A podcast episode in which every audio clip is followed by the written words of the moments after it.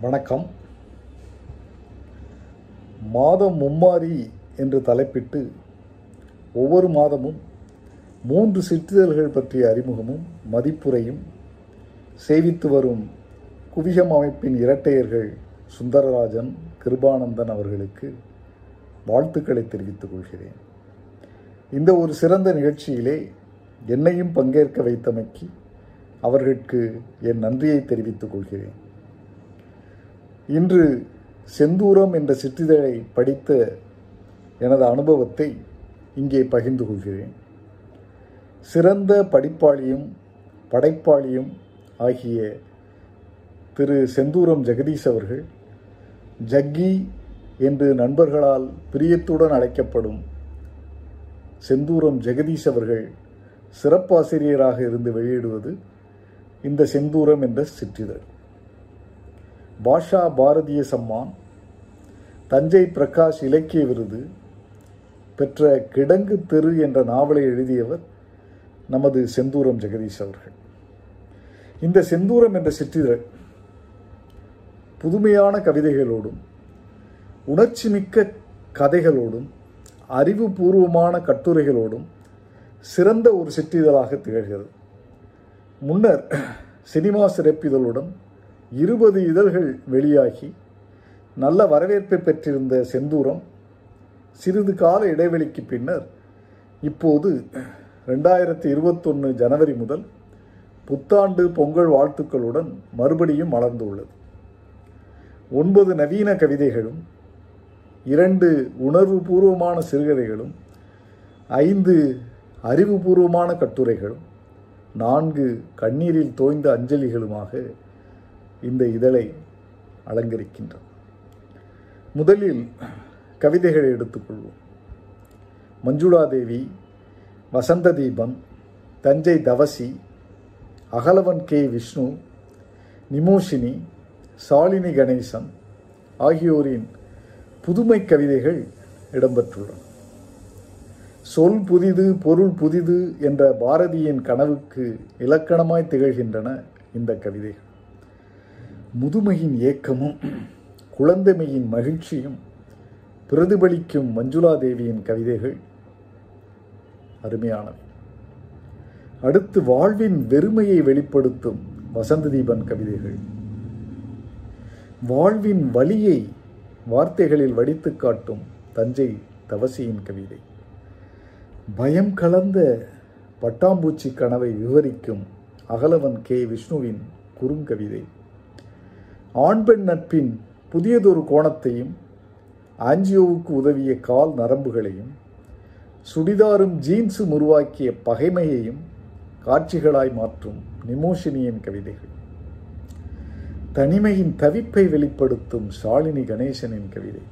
என்று இதுவரை சொல்லாத கருத்துக்களை சொல்லாத சொற்களிலே சொல்லியிருக்கும் இந்த கவிதைகளை நீங்கள் படித்து பார்த்து அனுபவியுங்கள். உதாரணத்திற்கு ஒன்றிரண்டு வரிகளை மட்டும் நான் இங்கே சொல்கிறேன். படுக்கைக்கு அடியில் பாறையாய் ஒளிந்திருந்து பைத்தியமாக்கக்கூடியது பேச்சற்ற தனிமை. படுக்கைக்கு அடியில் பாறையாய் ஒளிந்திருந்து பைத்தியமாக்கக்கூடியது பேச்சற்ற தனிமை. அடுத்து இன்னொரு கவிதை வரி. மழை பெய்து பெய்து நின்றுவிட்டது. குட்டியாய் இளம் சிவப்பு நிறத்தில் பேரழகாய் ஒரு குழந்தை செருப்பு மிதந்து செல்கிறது. மழை பெய்து பெய்து நின்று விட்டது. குட்டியாய் இளம் சிவப்பு நிறத்தில் பேரழகாய் ஒரு குழந்தை செருப்பு மிதந்து செல்கிறது. கவிதைகளின் காட்சிகளும் உணர்ச்சிகளும் உங்கள் உள்ளத்தை உழுக்குகின்றன அல்லவா? மீதியை வெள்ளித்திரையில் காண்க என்று பழைய கால சினிமா பாட்டு புத்தகத்திலே போட்டிருக்கும் அல்லவா? அதுபோல நீங்களும் மீதியை செந்தூரம் சிற்றிதழை வாங்கி படித்து ரசியுங்கள். அடுத்து சிறுகதைகளை பார்ப்போம். கிருத்தியா அவர்களின் ஏகாந்தி என்ற சிறுகதை. பஸ் டெப்போ அருகில் படுத்து கிடக்கும் ஒரு பைத்தியக்காரனின் நடவடிக்கைகளை பின்புலமாக வைத்துக்கொண்டு சுய கௌரவம் இல்லாத ஒரு ஏகாந்தியின் வாழ்க்கை எப்படி இருக்கும் என்பதையும் நமது சமூக அந்தஸ்தோடு கூடிய வாழ்க்கை எப்படி இருக்கிறது என்பதையும் ஒன்றிரண்டு கதாபாத்திரங்களின் உரையாடல் மூலமும் சில காட்சிகள் மூலமாகவுமே நமக்கு உணர்த்துகின்ற விதம் மிகவும் உணர்வுபூர்வமாக அமைந்துள்ளது. நடுநடுவே அவர் உதறிச் செல்லும் ஓமைகள் சில. ஒரு சில இங்கே நான் சொல்கிறேன். குழந்தைக்கு மிட்டாய் காட்டி ஏமாற்றுவது போல ஏமாற்றி விட்டு சென்ற மேகம். குழந்தைக்கு மிட்டாய் காட்டி ஏமாற்றுவது போல ஏமாற்றி விட்டு சென்ற மேகம். கல்யாணம் என்றதும் கவிச்சியை கண்ட பூனை போல் துள்ளுகிறான். கல்யாணம் என்றதும் கவிச்சியை கண்ட பூனை போல் துள்ளுகிறான். படித்து ரசியுங்கள். அடுத்த சிறுகதை. மஞ்சுளா தேவி அவர்களின் அப்பாவின் பொட்டு. அப்பாவின் திதி நாளன்று மகன்கள் அனைவரும் ஒரே வீட்டில் கூடி சொந்த பந்தங்களை அழைத்து சாப்பாடு போட்டு அப்பாவின் நினைவை அனைவரும் பகிர்ந்து கொண்டு பிறகு அவரவர் ஊருக்கு கண்ணீரோடு திரும்புகின்ற அந்த குடும்ப நிகழ்வை அருமையாக படம் பிடித்து காட்டியுள்ளார். அப்பாவின் புகைப்படத்தில் வைக்கும் ஒரு பொட்டை சுற்றி கதை பின்னி இருப்பதும் அருமை. அடுத்ததாக கட்டுரைகள். அசோகமித்திரன அவர்களை பற்றி இரண்டு அருமையான கட்டுரைகள். இரண்டுமே சூரியராஜன் அவர்களால் எழுதப்பட்டது.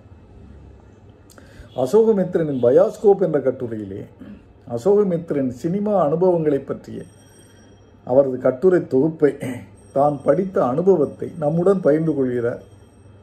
அந்த கால சினிமா உலகத்தில் இயங்கியவர்களின் வளர்ச்சியையும் வீழ்ச்சியையும் அசோகமித்திரன் அவர்களின் கட்டுரைகளின் வழி சூரியராஜன் அவர்கள் பகிர்ந்திருக்கும் விதம் அந்த புத்தகத்தை வாங்கி படிக்கும் ஆர்வத்தை நமக்கு தூண்டுகிறது. அதுதானே ஒரு விமர்சகரின் வெற்றி. அடுத்த அசோகமித்திரனின் கரைந்த நிழல்கள் என்ற அடுத்த கட்டுரையில் கரைந்த நிழல்கள் நாவலில் வரும் கதாபாத்திரங்களை பற்றி சூரியராஜன் அவர்கள் விவரித்திருக்கும் விதம் நாம் படித்து அனுபவிக்க வேண்டிய ஒன்றாகும். அடுத்து ரெட் டி என்ற பிஹெச் டேனியல் அவர்களின் நூலை மொழிபெயர்த்துள்ள இரா முருகவேல் அவர்களின் அந்த மொழிபெயர்ப்பு நூல் எரியும் பணிக்காடு அந்த எரியும் பணிக்காடு நூலை பற்றிய கட்டுரையை படித்துள்ளார் ரேணுகா சதீஷ் அவர்கள். ஆயிரத்தி தொள்ளாயிரத்தி நாற்பதிலே வால்பாறை தேயிலை தோட்டத்தில் பிஹெச் டேனியல் அவர்கள் தலைமை மருத்துவ அதிகாரியாக பணியாற்றிய போது அங்கிருந்த மனித தன்மையற்ற சூழலை விவரிக்கின்ற நூல் அது. நமது மகாகவி பாரதியார் அவர்கள் பாடினார்களே கரும்பு தோட்டத்திலே அவர் கால்களும் கைகளும் சோர்ந்து விழும்படி வருந்துகின்றனரே. தெற்கு மாகடலுக்கு நடுவினிலே அங்கோர் கண்ணற்ற தீவினிலே என்று ஃபியூஜி தீவுகளின் கரும்பு தோட்டத்தில் வாடும் தொழிலாளர் நிலையை பற்றி உருகி பாடினாரே மகாகவி பாரதியார். அது கரும்பு தோட்டம் இங்கே தேயிலை தோட்டம். இரண்டிலும் மனித சூழல் ஒன்றுதான்.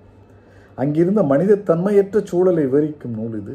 கண்களில் ரத்தத்தை வரவழைக்கும் அந்த கொடூர காட்சிகளை நம் கண்முன் கொண்டு வந்து காட்டுகிறார் அந்த கட்டுரையாளர். அடுத்தது இலக்கியத்தின் அரசியல் பற்றி கோவை ஞானி அவர்கள் தமிழ் இதழில் எழுதிய கட்டுரையின் சில பகுதிகளை நமக்கு இந்த சிற்றிதழில் கொடுத்துள்ளார். தமிழர் நலன்களுக்கு எதிரான வெட்டி சண்டைகளில் இறங்குவதன் மூலம் நம்மை நாமே அழித்து கொள்ள நேரிடும் என்று எச்சரிக்கும் கட்டுரை இது இறுதியாக சிறப்பு ஆசிரியர் செந்தூரம் ஜெகதீஷ் அவர்கள் தொகுத்து வழங்கும் கட்டுரை ஒன்று ஜே. கிருஷ்ணமூர்த்தி அவர்களின் பதில்கள் வாழ்க்கை பற்றிய கேள்விகளுக்கு. கல்வி குழந்தை மரணம் அன்பு வெறுப்பு படைப்பாற்றல் புத்தகம் ஆன்மா என்று விரிகின்ற பல்வேறு தத்துவ கேள்விகளுக்கு ஜே கே அவர்களின் வெளிப்படையான எளிமையான பதில்கள் நம் அறிவு கண்ணை திறக்கும் திறவுகோல் என்றே சொல்லலாம். அடுத்த அஞ்சலி கட்டுரைகள். சிறப்பாசிரியர் அவர்கள் தனது மதிப்புக்கும் நட்புக்கும் உரிய படைப்பாளி பிரபஞ்சன் கவிஞர் நந்தா பேராசிரியர் பெரியார்தாசன் ஆசான் கோவைஞானி அவர்களுக்கு அளித்திருக்கும் அஞ்சலி அந்த பெரியவர்களின் அன்பையும் பண்பையும் நமக்கு அறிமுகப்படுத்தும் அருமையான நினைவேந்தல் கட்டுரைகளாக அமைந்துள்ளன. இப்படி அன்பும் அறிவும் கலந்த கதைகள் கவிதைகள் கட்டுரைகள் அனைத்தும் நிறைந்திருக்கும் சிற்றிதழ் இந்த செந்தூரம் சிற்றிதழ். இதன் அட்டைப்படத்தின் பின்புறம் சிறப்பாசிரியரின் உலக சினிமா இந்திய சினிமா தமிழ் சினிமா கட்டுரைகள் நூல்களினுடைய தலை படங்கள் அவரின் படைப்பு திறமையை அந்த சிறப்பாசிரியரின் படைப்பு திறமையை பறைசாற்றுகின்றது.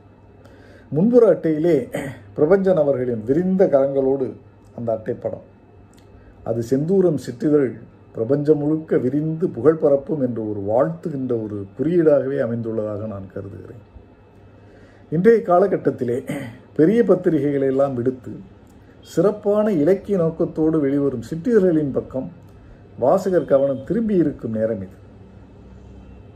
இந்த சரியான நேரத்திலே மறுமலர்ச்சியோடு வெளிவந்திருக்கிறது இந்த செந்தூரம் சிற்றிதழ். இதன் ஆண்டு சந்தா ரூபாய் இருநூறு. சந்தா அனுப்பும் விவரங்கள் இப்பொழுது திரையில் காண்பிக்கப்படும். அனைவரும் சந்தா செலுத்தி இதழ்களை பெற்று ஒரு சிறந்த சிற்றிதழ் அனுபவத்தை பெற வேண்டுகிறேன். நான் சந்தா செலுத்தி விட்டேன். நீங்கள்? சிறப்பாசிரியர் செந்தூர் ஜெகதீஷ் அவர்களுக்கு வணக்கங்கள். செந்தூரம் சிற்றிதழுக்கு வாழ்த்துக்கள். வாய்ப்பளித்த குவிகம் இரட்டையருக்கு நன்றிகள். நன்றி வணக்கம். நாகேந்திர பாரதி.